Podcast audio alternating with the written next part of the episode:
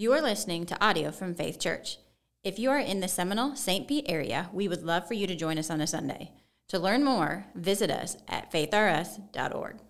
This morning we have a, a guest preacher like we did last week. I'm uh, just want to say that I'm grateful that we have men in our congregation like Logan who preached last week and like Brian Idy who will be preaching today. If you don't know Brian, Brian's a good friend of mine. He's a Bible teacher here at a Christian school in town, and he's one of our ruling elders at Faith Church. He's going to be bringing the Word of God this morning for us. And like you, I need to sit under the preaching of God's Word. So I'm grateful to have the opportunity to do so this morning with you as Brian brings God's Word for us is a great thing to be here this morning. It's always good when you walk up and you realize your shoe's untied. I, you can't take me anywhere, all right? Um, I, will try not to uh, stumble over that, but um, anyway, um, well, I want to just say a shout out, uh, just the, the providence of God, right? And in a moment, I will tie that shoe. It'll drive me nuts. But, but I want to I wanna give a shout out to the providence of God. Uh, the songs, each of the songs that were sung this morning, they had no idea what I was going to preach on they fit like a glove, both the text and the message. Isn't that just like God? I, am I'm, I'm already stoked about, hey, what, what God wants to do here. So uh, let's go ahead and, and we're going we're to take a moment. We'll rise for the reading of God's Word. If you don't have a, a copy uh, of the Bible, hey, we want to invite you to pick one up today. You can either uh, get one now at the back of the, uh, at the back of the sanctuary, or you can get one on your way out. Uh, but we really cherish the Word of God, and we stand for the reading of the Word of God because we believe these are His words. We believe they have the divine authority and the power to transform us from the inside out. And our standing is just uh, one way of recognizing that. So let's go ahead. We're going to turn, if you have your Bible or your phone app here, we're going to take a look uh, at Isaiah 55. I think I got to turn it on first. There we go. All right, Isaiah 55. And we're going to look at for the first two verses. Come, everyone who thirsts, come to the waters. And he who has no money, come buy and eat. Come buy wine and milk without money and without price. Why do you spend your money for that which is not bread, and your labor for that which does not satisfy? Listen diligently to me and eat what is good, and delight yourselves in rich food. This is the word of the Lord. Man, you may be seated. Well, I want to take just a second here, and, and I, want, I want to ask uh, do we have any baseball fans here this morning? Anybody like baseball? You got a few. Okay, can anybody identify yourself in my category? Fair weather baseball fan? Eh, we got a few more of those? Listen, I've got a pretty stellar fair weather baseball fan story, right? And uh, if I rewind, it's, it's a number of years ago, the, the year, 1991 the venue, the World Series. It was the Twins, Minnesota Twins, facing the you know uh, Atlanta Braves. Oh my, what a series! It went to seven games. It was decided in the 10th inning of the seventh game by a score of 1 nothing. Pitchers duel. Each of the teams won every game at their home stadium.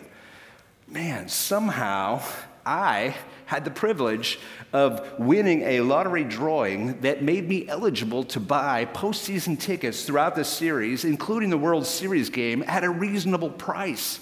Like, how could I pass that opportunity up, even though I'm not a diehard baseball fan? That just seemed too good to be true. And I remember, to be honest with you, I don't remember which game I sat at because I sold the rest of the tickets. But uh, here I am at one of those games. It was a victory. I do recall enjoying it.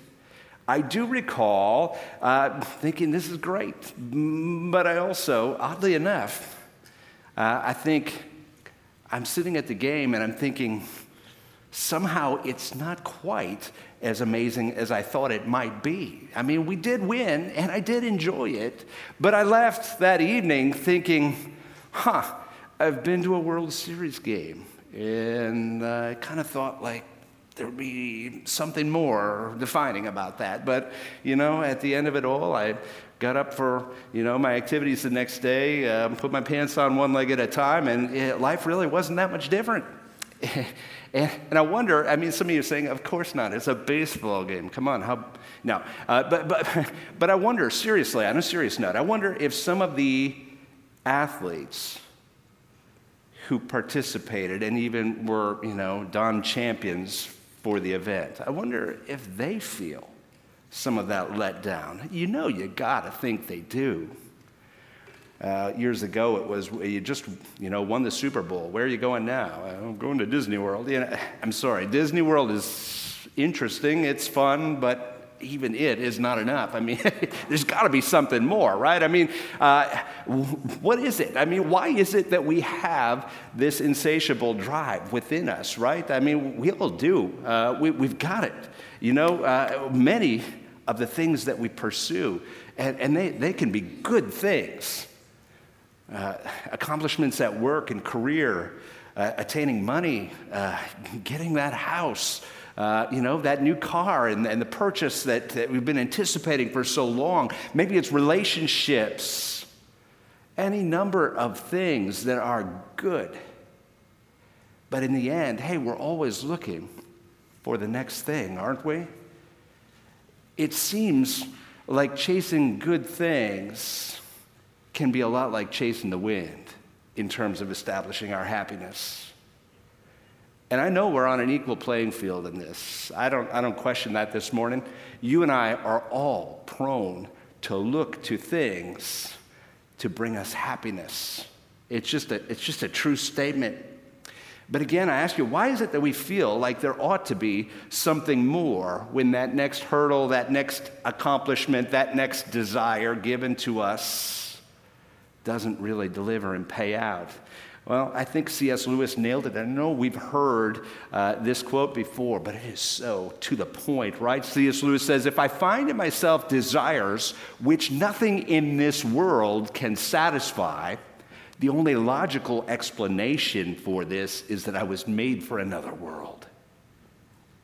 That is so to the point. Augustine says something very similar. He says, Oh God, you made us for yourself, and our hearts are restless until they find their rest in you. I don't want to trivialize anything, but could it be that so much of the unrest that we have in our culture, so much of the angst and even the rage, could it be that in large part we are placing our hopes and our expectations for fulfillment and satisfaction on things that can never deliver? I want us to stop and think that through for a minute. It's certainly not the only explanation, but I do think it's significant. You know, neither government nor human ingenuity have the power to deliver us happiness. It's like chasing the wind. But God can do it. And that's what I really want us to consider this morning as we look to it. Uh, one of our, I guess, our overarching statement for today that kind of wrap it all up would be to say that God's glory and our happiness, they go hand in hand.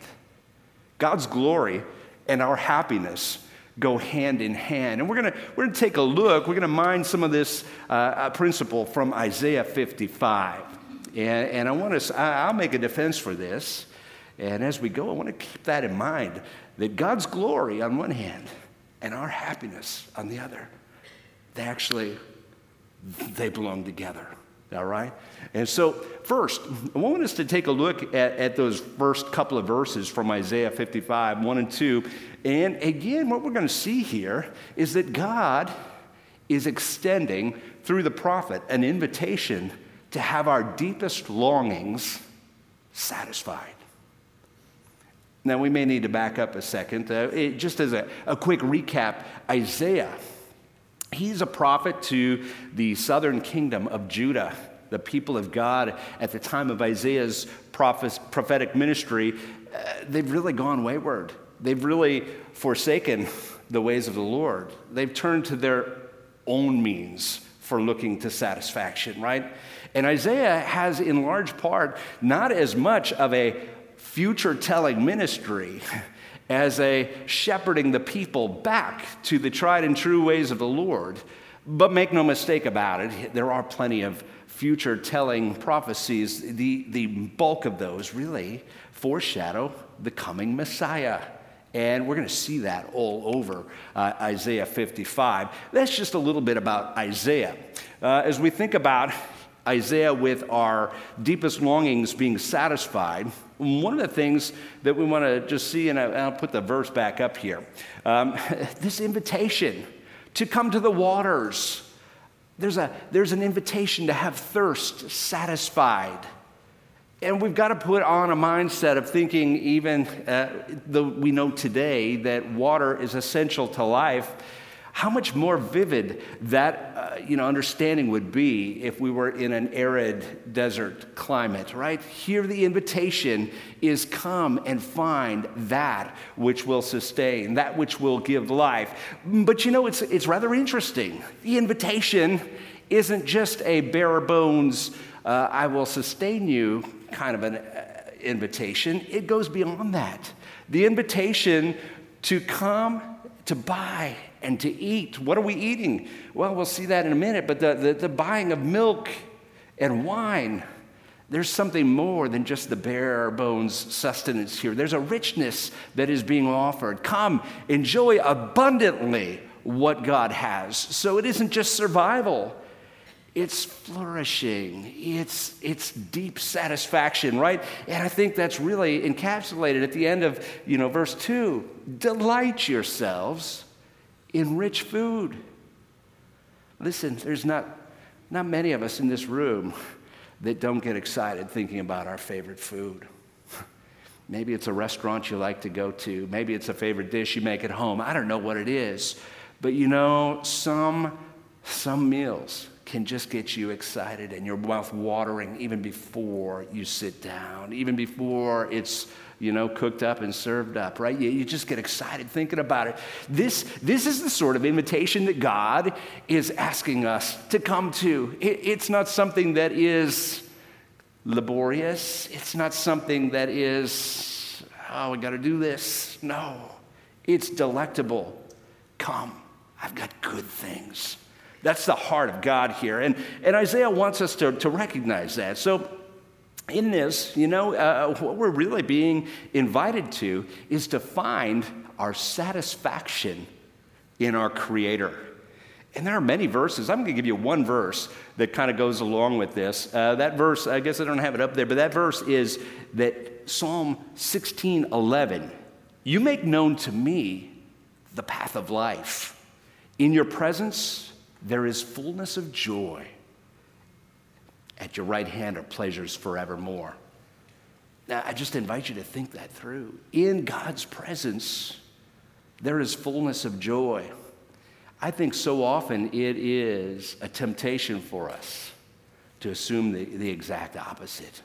But in His presence, there is a flourishing and there is a joy, there is a delight beyond what we can even begin to recognize. And we, we get glimmers of that from this passage that God isn't just sitting simply wanting us to get by in His presence, He's wanting us to be delighted in His presence. Three times in the verse, He commands us to come and to receive His blessings.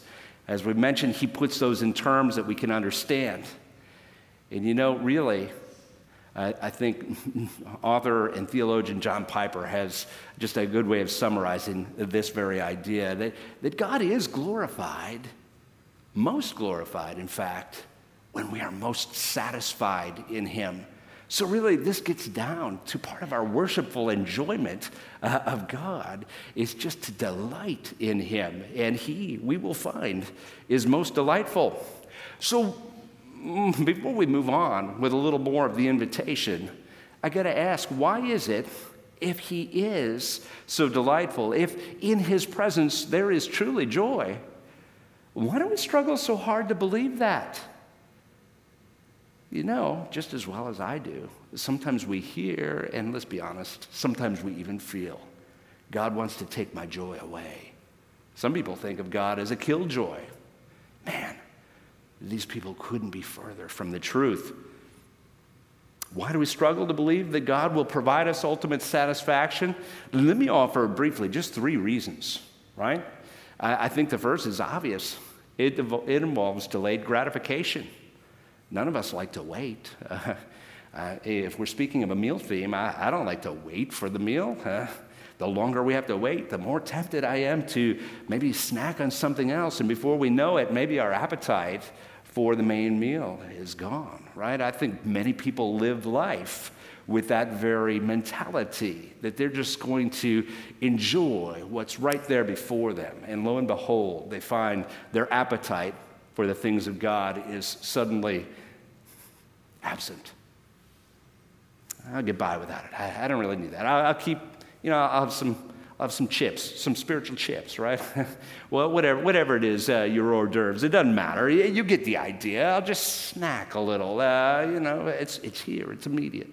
Well, secondly, I think another reason where we struggle to really believe that God will sustain, uh, not only sustain, but to satisfy us is that we believe that something is free, that's free, can't really be that amazing.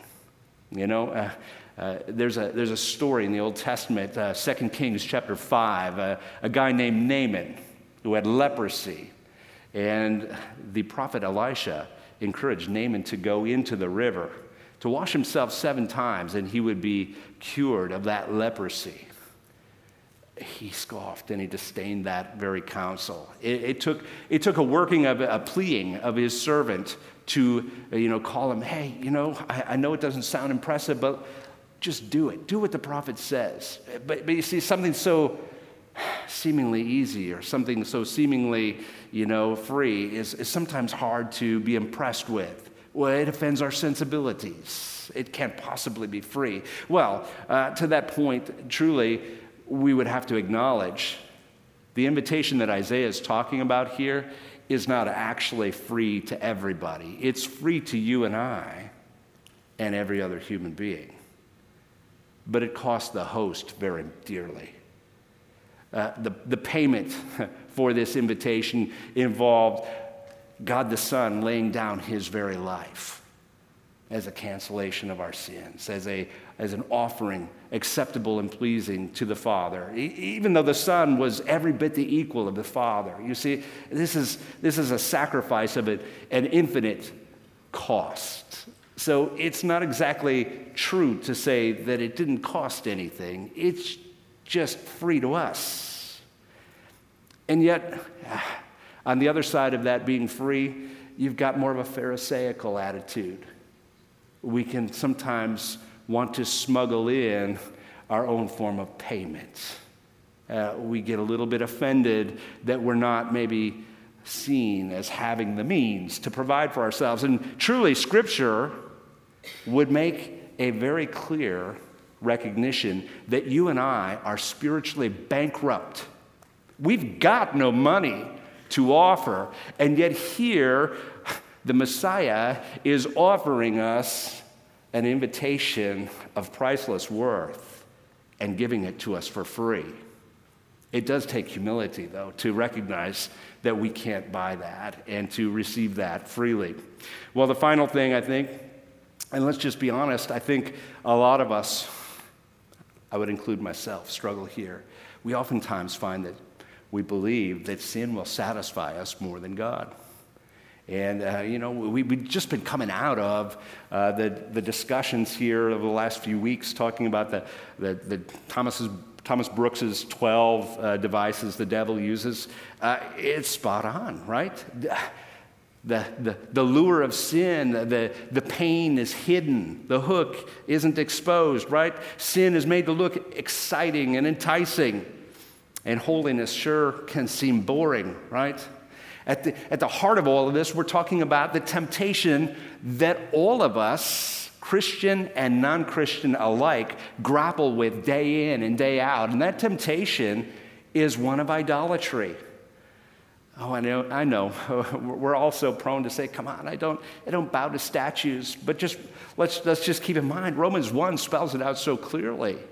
Idolatry is any instance of us putting something in this created world and elevating it to a place that only God can deliver on, right? so when we look to other things uh, to have our, our satisfactions met, And this is actually a form of idolatry. Now, I, am not, I'm not talking about when we enjoy the things that the Creator has given. I'm saying when we elevate that to a place that they pos- can't possibly deliver on, a place reserved for God alone.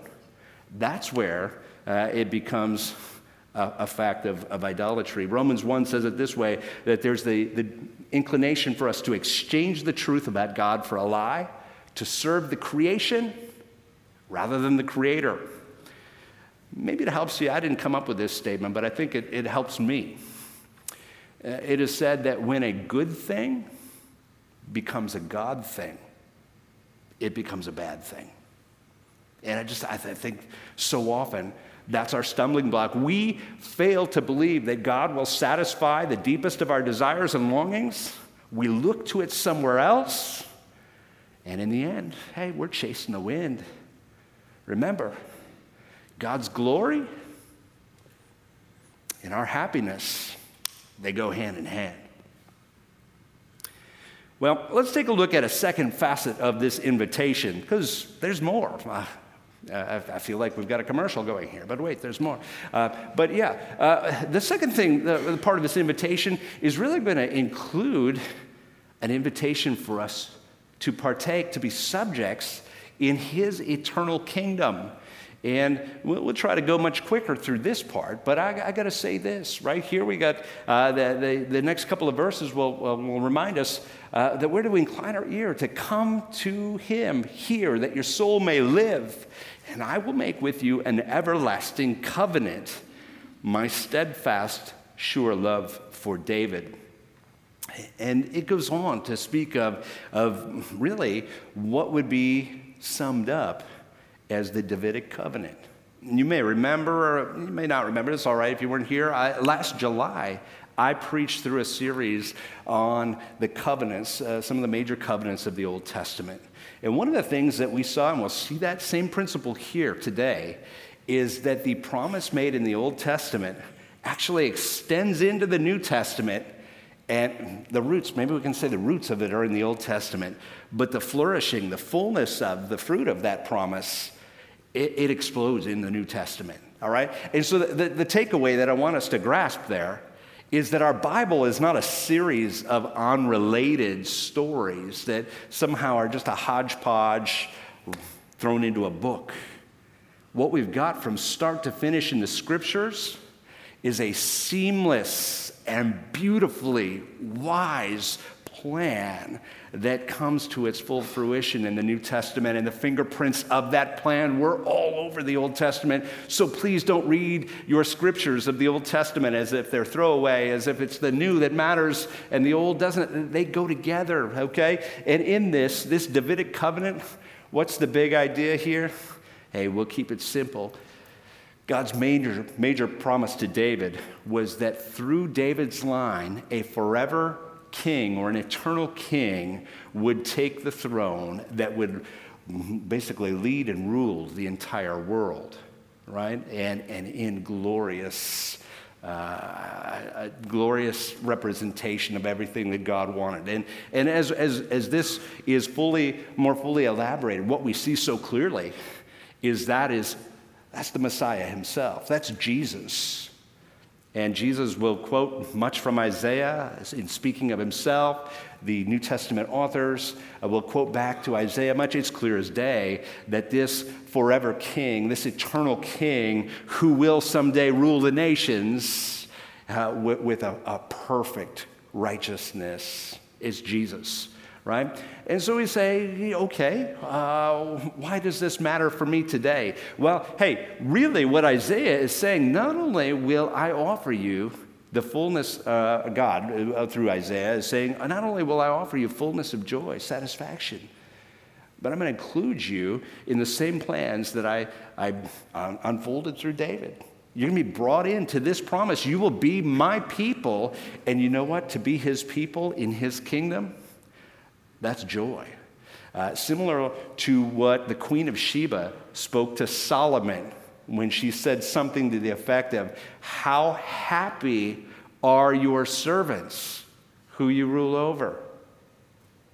This is just a glimmering of, of the wonder and the depth that will be uh, available to those who are, are subjects of this forever King, this eternal King. Your fullest joy is going to be possible not here in this earthly world. Our leaders, they're going to let us down. I don't care if you're Republican or if you're Democrat or if you're Libertarian or some other party. There is no utopian regime that is going to pull off a perfect society that would lead to your greatest and deepest joy. But the Davidic covenant promises a king who will bring just that. Uh, a ceasing of corruption of every kind, perfect efficiency in, in, in ruling and leading, uh, goodness, a concern for the poor as well as the, the weak uh, but yet the ability uh, for all to thrive. Uh, where do we end? I, I, I can't even spell out uh, just how perfect that will be. So to be wrapped up in that uh, is truly a wonder. Well, let's take a look at a third point in this. I'm going to look at another facet of the invitation. God is inviting us in this to a humble repentance and a deliverance from sin. All right, we're going to make the case for how this all fits together. Obviously, we're going to just recognize that to look to something other than God, uh, God is uh, in his presence fullness of joy, to look to something else is going to lead to a diminishing of that joy. And uh, that's why Isaiah says that we should seek the Lord while he may be found, or to call upon him while he's near. Let the wicked forsake his way, and the unrighteous man his thoughts. Let him return to the Lord, that he may have compassion on him, and to our God, for he will abundantly pardon. For my thoughts are not your thoughts, neither are your ways my ways, declares the Lord. For as the heavens are higher than the earth, so are my ways higher than your ways, and my thoughts than your thoughts. Well, uh, I'm, I'm going to dare say I'll probably offend some people here in this statement, but it's not me, really. It's the scripture. Can we look at verse 7? Let the wicked forsake his way, and the unrighteous his thoughts. That's not speaking about some other guy. That's speaking about you. It's speaking about me. And say, hold everything. Oh, where do you, you know, figure calling me wicked, right? Uh, let's just say this again, this is the scripture's language. Wickedness can at least be seen uh, in the element of swapping our greatest satisfaction in God for something in the created world, right? Anytime that we put something else ahead of Him, that's not only sin, the Bible's calling that wickedness. And I know sometimes we reserve wicked, uh, that thought, for maybe the most deplorable thing that we can imagine. But we've got to recognize that God takes this serious, right? We're so inclined, you and I, we're masters at this. We're inclined to dismiss, to downplay, to somehow diminish the severity of our temptations towards giving something else our full and undivided. God won't have anything to do with that. I know our temptation is to say something like, hey, is simply a human desire, just, just human, right? It's not that bad. God knows my heart. If, if He wanted me to do better here, He would have made me better at this, maybe. I, I don't know. Folks, it is so easy for us to justify a variety of things. Maybe it's that relationship you know isn't bringing glory to God, but you just can't seem to let it go. Maybe it's that emphasis that you're putting uh, uh, on the workplace and just reaching that next milestone when there are all sorts of other things that God wants you to also invest in. It's so easy to give our attention to the things that we're good at and the things that will bring the accolades and the titles, right? I don't know what it is for you. Listen, it can be a lot of things. But I'm just saying, to our weak, to our flimsy, to our self deceptive statements that it's not so bad, God says, no. He says, My thoughts are not your thoughts, neither are your ways my ways, declares the Lord. So here's the question Who needs to come into right alignment? Would you contend that God needs to come into alignment with our understanding? Isn't that what we're tempted to when we're justifying our sin? Folks, true happiness is going to be found when we bend our knee to God's word, even when it's inconvenient, even when it offends our sensibilities, even when we just don't want to. Your growth and your flourishing will come, my growth and my flourishing will come as I learn to forsake the things that would keep our arms full of anything but God, right? We, we, need, we need to drop the things that would keep us from embracing uh, God in His ways. And so I just want to challenge you here. I know, I know these are not easy thoughts, but the truth is, they're a day by day battle for all of us. You want to flourish, you want to find happiness, it involves getting serious uh, in the battle against sin. Well, we're going to take a look at an, another facet of this here. Um, by the way, I, I should conclude with, with just saying as long as we're seeking to justify our sin, we're not going to grow. It's just a reality. We won't. Our deepest longings won't be satisfied. Uh, we will be uh, frustrated in that deepest level of who we are. To have our hearts, though, transformed in this way, it's going to require a miracle. Can I, can I just be the first one to say, as I get a look at who I am at my core, sometimes it's just discouraging. Oh, there's many good things about me. But like an onion being peeled back, from time to time I see another layer of who I am and think, oh, that's not quite what I thought was under the hood there. You get a good look at that, it can be daunting and discouraging. But you know, here's the deal as we kind of come to our fourth and final point, we, we, we've got a, a miracle being promised. If it was just you and me, left to our own strength and our own willpower to fight against our sin nature, man, that, that would be just devastatingly depressing. Uh, I'm, I don't know about you. I can just say honestly, uh, I'm a failure left to my own strength. I don't have any problem telling you that. My willpower will only take me so far. But what's being promised here in, in the balance of this invitation is nothing short of an amazing miracle, one that will rival uh, some of the greatest miracles of the scripture. So let's take a look at that. And that's this that, that God wants us to delight in the, uh, that God wants us to delight in the power of his glory. And, and so uh, I think, I, yeah, I, my, my bad there. Uh, delight in the hope and the power of his glory. And as, as we think about that, let's, let's just wrap up with this idea. For as the rain and the snow come down from heaven, and do not return, but water the earth, making it bring forth and sprout, giving seed to the sower and bread to the eater, so shall my word be that goes out from my mouth. It shall not return to me empty, but it shall accomplish that which I purpose, and I shall succeed in the thing for which I sent it. Folks, I, I want to invite us to think right? These are God's words being spoken with a miraculous power that brings him glory. Oh, that, that just fires off a light bulb in my mind. That, that takes me back to Genesis 1, the creation chapter.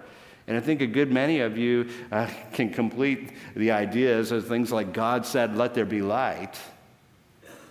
And there was light, right? His words carry the creative power to bring all things into being. He speaks into the darkness, light comes forth. He speaks into the chaos and order abounds. He speaks, and all things that fill this earth come to being, and, and not only, uh, you know, uh, on a meager level, in, a, in an abundant and teeming and flourishing way. He calls it all good.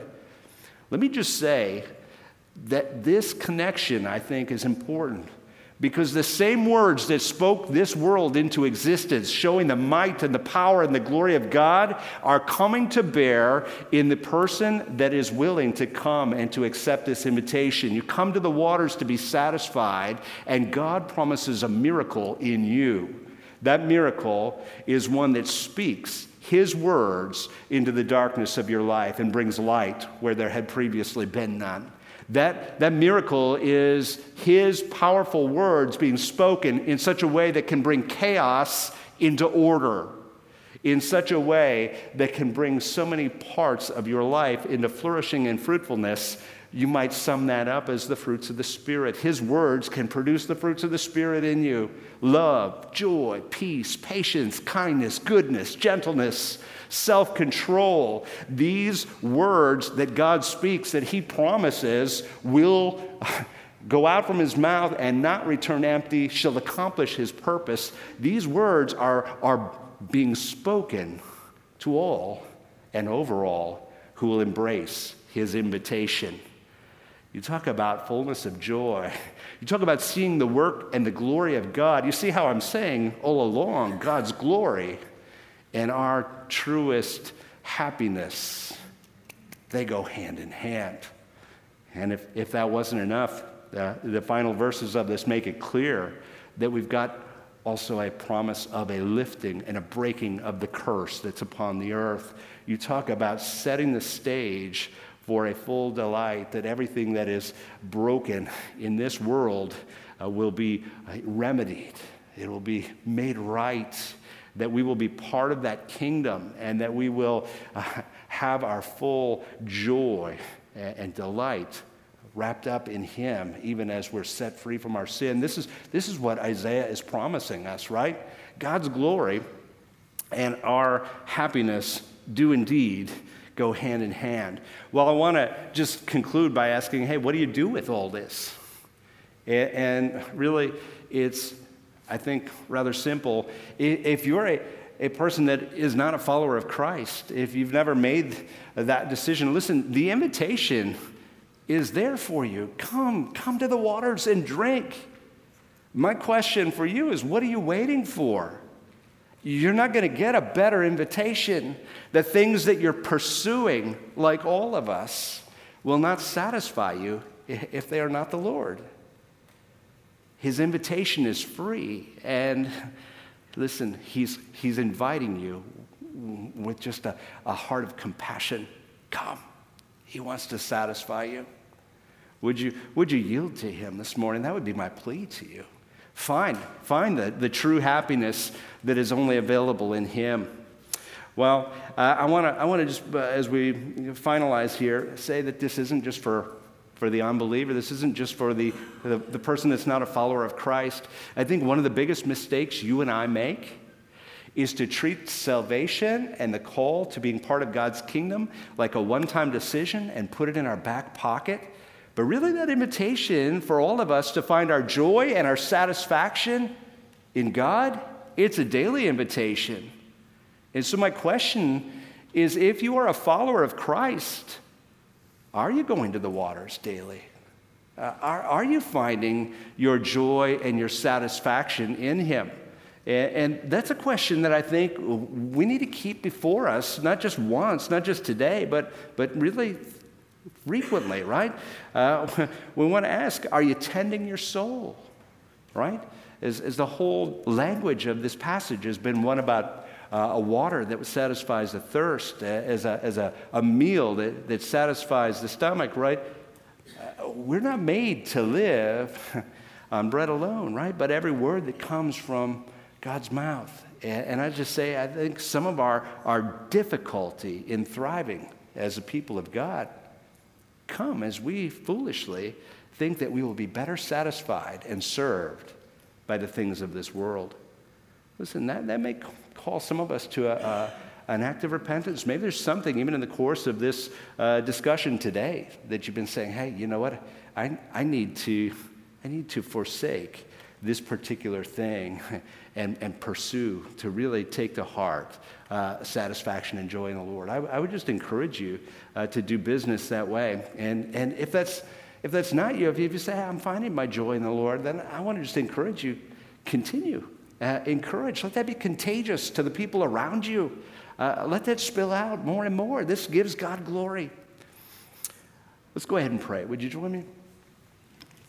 Heavenly Father, we come before you today just acknowledging one, how good you are. So often, the script that rolls through our mind about you and what you want to do in us, we get it wrong. And we think that somehow it will take away from our joy and our delight and the fullness of life. But you have come, you've promised life that we would know it and that we would know it abundantly.